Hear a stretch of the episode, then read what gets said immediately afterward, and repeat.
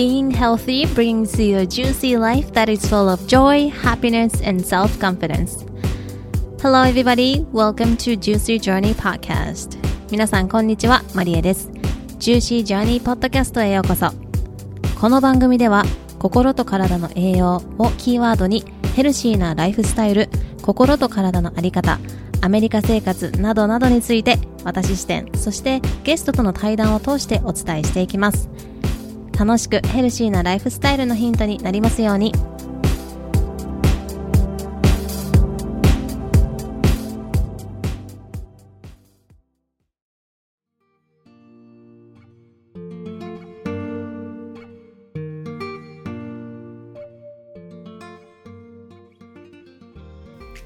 Everybody, welcome back to Juicy Journey Podcast 皆さん今日も Juicy Journey Podcast 聞いてくださってありがとうございます This is episode 20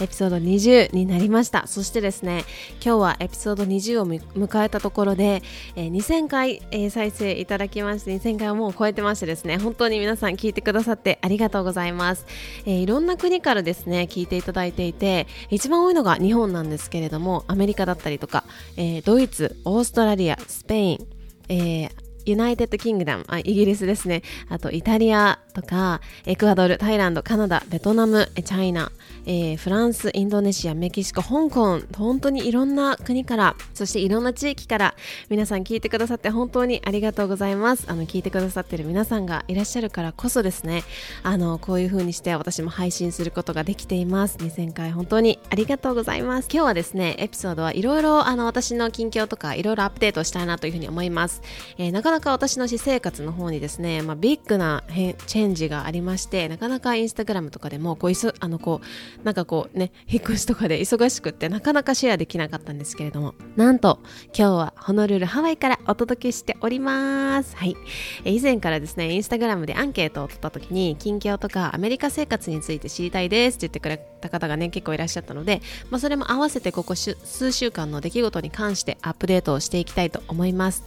で、えーと、私今そのアメリカのハワイからお届けしているんですけど、まあ、なんでハワイかっていう前にあの私がアメリカに来たのはあの大学院進学でインディアナ州で2年間修士課程をして、えー、インディアナ州に住んでいたんですね。最初はこうシカゴ寄りというかちょっと北の方にインディアナの北の方シカゴ寄りに住んでたんですけど学校を卒業してからはこう南の方に住んでました。どちらかというとなんか近いあの皆さんが知ってるようなところだとナッシュビルとかとかから近かったところになります。はい。で、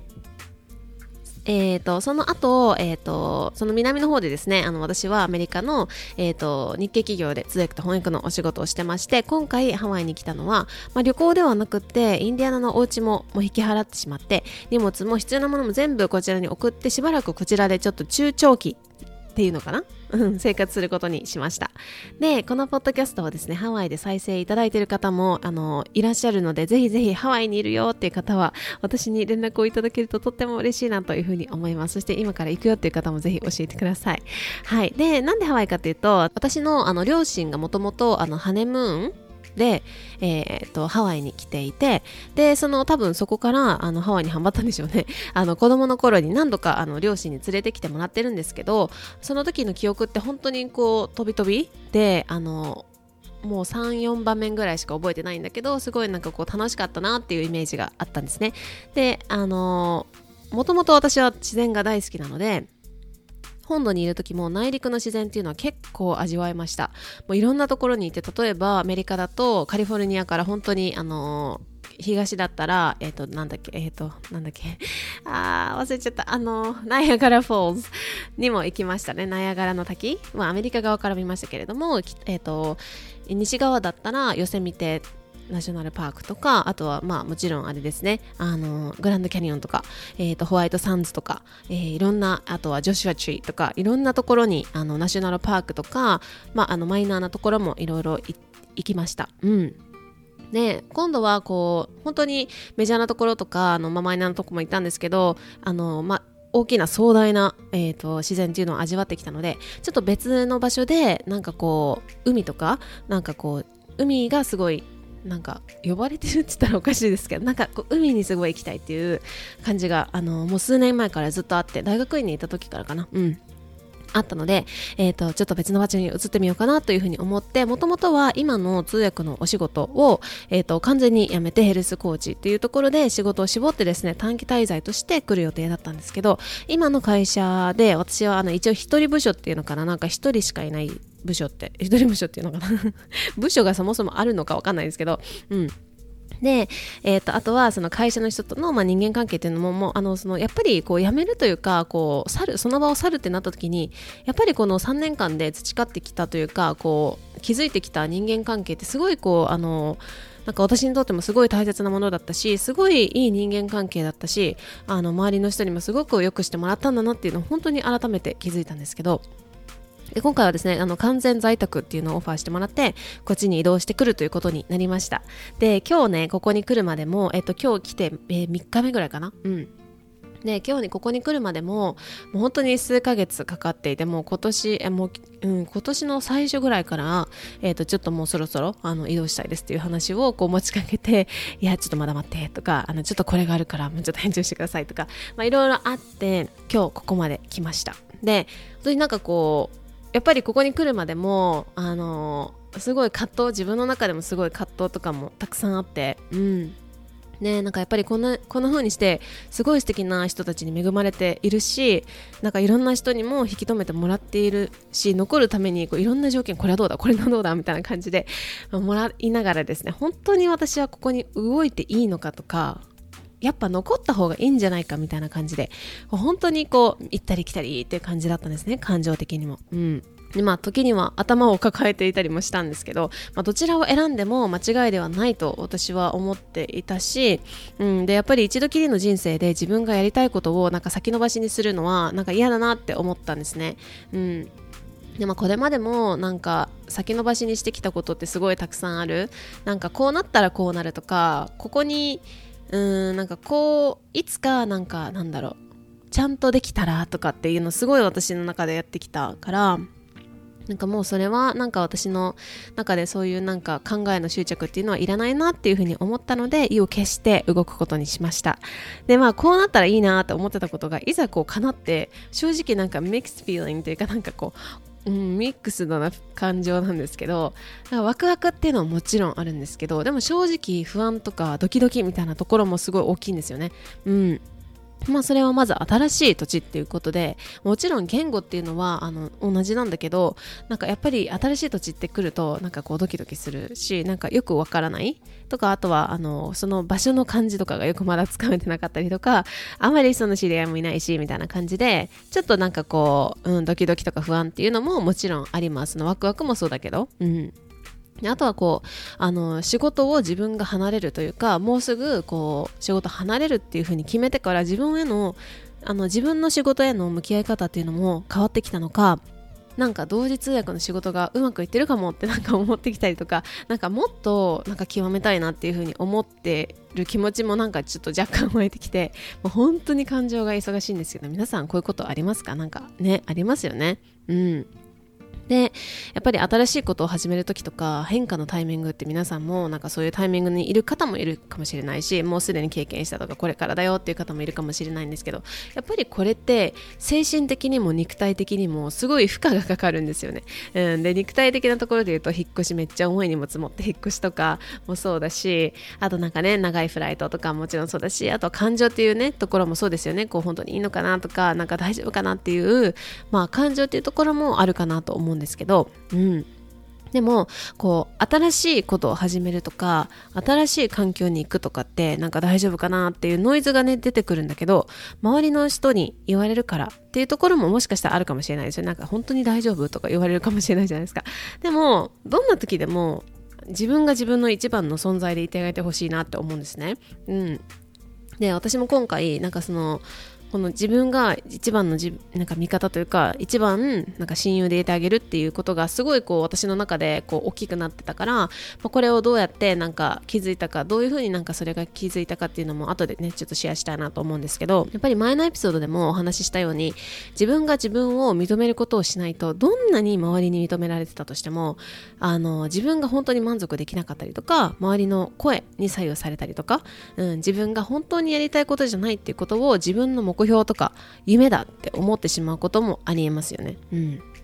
で実際に自分の人生を生きるのは自分自身だから他にあの自分のなんか秘めるパワーっていうかっていうのを委ねずに自分でそのパワーをこう使っていくというかうまく一緒に波乗りしていくみたいな、うん、感じがなんかいいのかなっていうふうに思っています。はい、で、えーとまあ、今回もその私も結構迷ってその自分がこれは本当に自分の声なのかなとかなんかよく分からなくなってきたんですよね。でやっぱり実際に自分のあの通訳のお仕事がだんだん分かるようになってきたというかまあ、ちょっと様になってきたと。3年間やって同時通訳なんですけど、まあ、様になってきたと。だからもっとこの2つの文化というか文化だったりとか考え方とかなんかフィロソフィーみたいなところ哲学っていうところの架け橋になりたいっていうのも思っているのは思っているんですよね、うん、でそれを完全に私はこう切り離すっていうつもりもないしなんかヘルスコーチっていうところで包括的なあの健康っていうところの学びはすごい自分の中でこう好きなんですよね、うん、これ昔からなんか私のお母さんが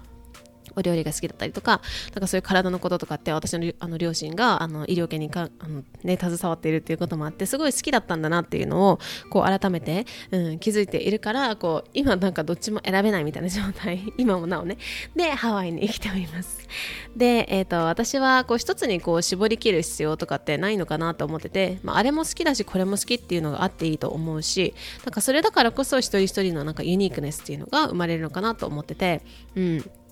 でうんなんかいろいろこうこれがしたいからこれを学ぶ。っていう学び方もあるだろうし自分が好きで学んできたことがなんかあの今までこう自分で好きな学んできたこと全然関係なさそうなやつがこう点と点でつながっていくとかもあるしでそれが仕事になるみたいなことってすごい素敵だなっていうふうに思うんですよね。その好きなことだったりとか学びたいと思ったことを学んでそれがいつか点と点って結ばれてなんか仕事になるとかね。うん。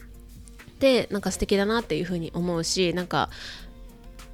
だからこそこう心が赴くままになんか直感的にこう動いてこれからも動いていきたいなって思ってるんですけど皆さんはなんかこう好きだけ好き好きなこととかなんか最近その好きなことを仕事にするとかって結構聞くと思うんですけどなんかそれがもし自分の中であんまりしっくりきてなかった場合なんか自分の好きなことって何なんだろうとか自分ってなんかそんな好きなことないんだよなみたいな風に思う方ももしかしたらいるかもしれないんですよ。私がそれだったんでずっと、うん、だからなんかその逆にその好きなことを仕事にするっていうのをあのフォーカスしすぎずにこう好きなんか自分の心がこうワクワクするようなことをあの、まあ、学んでいったりとかでもいいしちょっとなんかそこにはい飛び込んでみるっていうとなんかそこでなんか新しい出会いもあるかもしれないしなんか今までやってたこととなんかつながりだったりとか気づきっていうのもあるかもしれないなというふうに思います。はい。これとこれは関係ないっていう固定観念とかがあれば、なんか一旦それを横に置いてみると、なんかいろいろ発見があったりするかなというふうに思います。で、なんかこのなんか直感っていうところで、なんか直感で動いていきたいってさっき言ったんですけど、直感っていうところは、なんか、あのー、あ、これだなとか、なんかこうピンとくるものとかそういう感じなんですけど なんか自分の体の感覚を大事にするっていうことってすごい大事だなっていうふうに思ってて自分の体がしんどい時とか、うん、でなんか直感的に直感っていうところが鈍る感覚っていうのがあると思うんですよ、まあ、もちろんそこでもあの感覚はあるんだけど、うん、であとはなんかいろんなものが体に入っている時それは情報っていうとこ食べ物だけじゃなくて情報っていうものもそうだし飲み物もそうだし食べ物もそうだし、うん、その周りの人との関係性っていうのもそう自分の中に入入るもの関係するもので自分の中に入れて心地いいものをどんどんこう取り入れていくというかこう選んでいくことによって自分の直感とかなんかこれだなっていうのが敏感に感じられるんじゃないかなというふうに思います。うん、なのでその特にその私が思うのはこのもう今現代現代人ってすごい情報も方じゃないですか。うん。あとは物もたくさん持っていたりするから、逆にこう何かを、直感を磨くために何かを取り入れるっていうよりも、まずは引き算してみる。うん。引いてみるっていうところって、すごくこう自分の中で、あのー、何か発見が必ずあるんじゃないかなっていうふうに思ってます。うん。で、まあ、一番やりやすいところで言うと、まあ、前回もあのエピソードでもねシェアしたんですけど SNS っていうところかなと思うんですね。SNS を、まあ、見る時間っていうのをもちろんそれ見ていいんだけど SNS を見る時間を少し自分となんか自分のこううん、自分の体そこにいるというか食べる時に例えば携帯ずっと見てるんだったら携帯とかなんかパソコンとか一旦置いて自分の目の前のものに集中してみるとかその時に集中するっていうのをやるとその体の感覚っていうのもどんどん磨かれていくと思います。うんで、あとはなんかこう、あの、物が多いなとか、いらないなって思ってるものとかは、もうなんかドネーションとかしたりとかすると、結構ね、あの、自分がいかにその、いらないものでエネルギーを使っていたかっていうのがすごいわかるというか、あの、私も今回引っ越しをしのしてて、めちゃくちゃこう、家の中全部出すって結構大変なんですよね。で、え、こんな私物持ってたのかっていうのがあって、意外とこう、あの、私は減らしているというか、ミニマムな生活してたつもりなんだけど、意外と溜まってたんですよね。うん。だからそこでこう整理していくと本当に自分が必要なものが見えていくというかっていうような感覚があったからぜひぜひそういうようなところもいいんじゃないかなというふうに思います。うん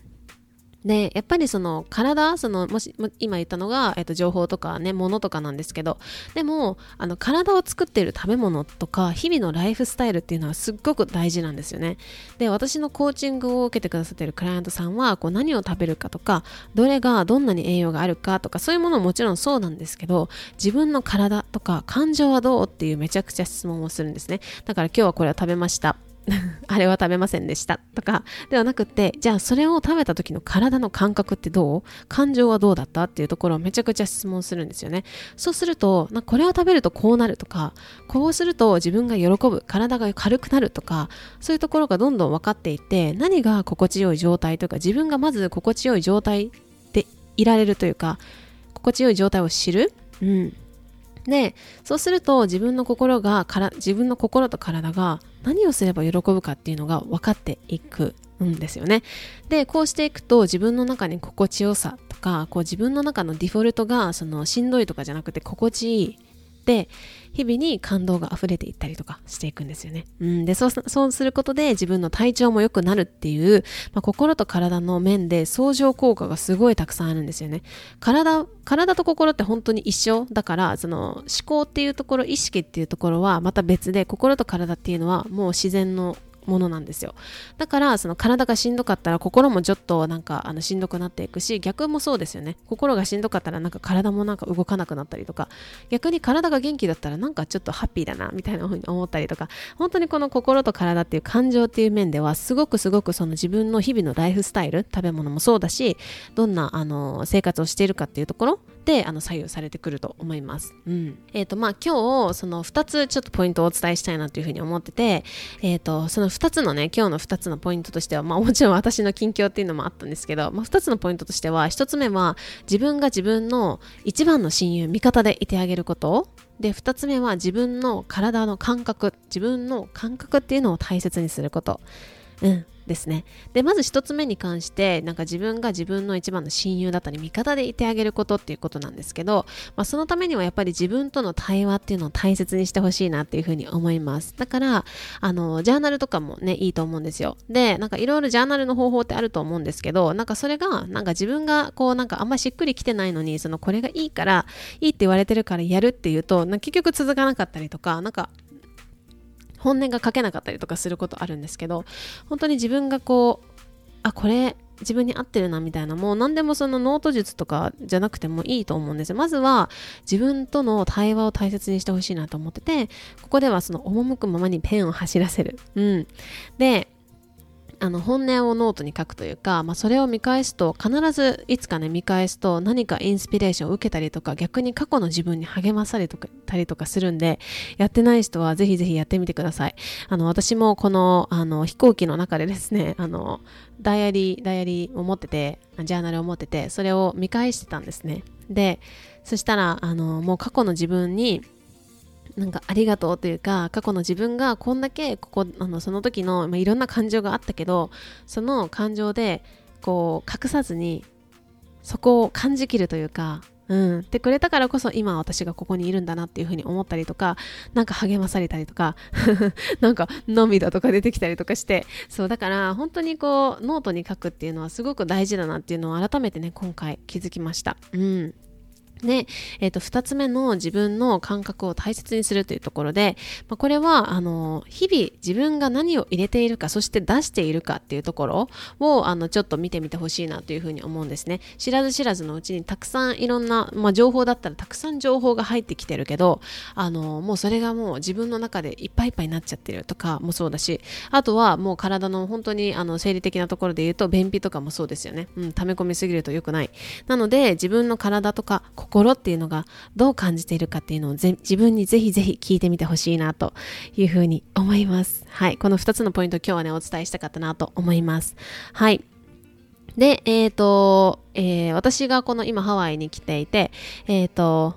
えー、2日、え3日目か、3日目なので、まあ、そろそろね、新生活も、まあ、落ち着いて、まだ落ち着かないかもしれないんですけど、落ち着いてきたらですね、あの、プログラムの募集もしたいなというふうに思ってて、あの、今、あの、興味ありますって言ってくれ、くれ、くださってる方がね、DM でメッセージとかくださってるので、あの、その方から優先に、あの、ね、ご連絡していこうかなというふうに思うので、ぜひ興味のある方は、アップデートを待っていただいてもいいですし、えっ、ー、と、私のインスタグラムの DM から、えー、教えていただけたらなというふうに思います。OK! ということで、今日はエピソード20、20? 20? I think? Yeah. はい。2000回、えー、再生本当にありがとうございます。皆さんいつも聞いてくださって本当に本当にありがとうございます。えー、皆さんもね、今日も良い一日をお過ごしください。Thank you so much for listening to Juicy Journey Podcast. I will see you next time. Bye!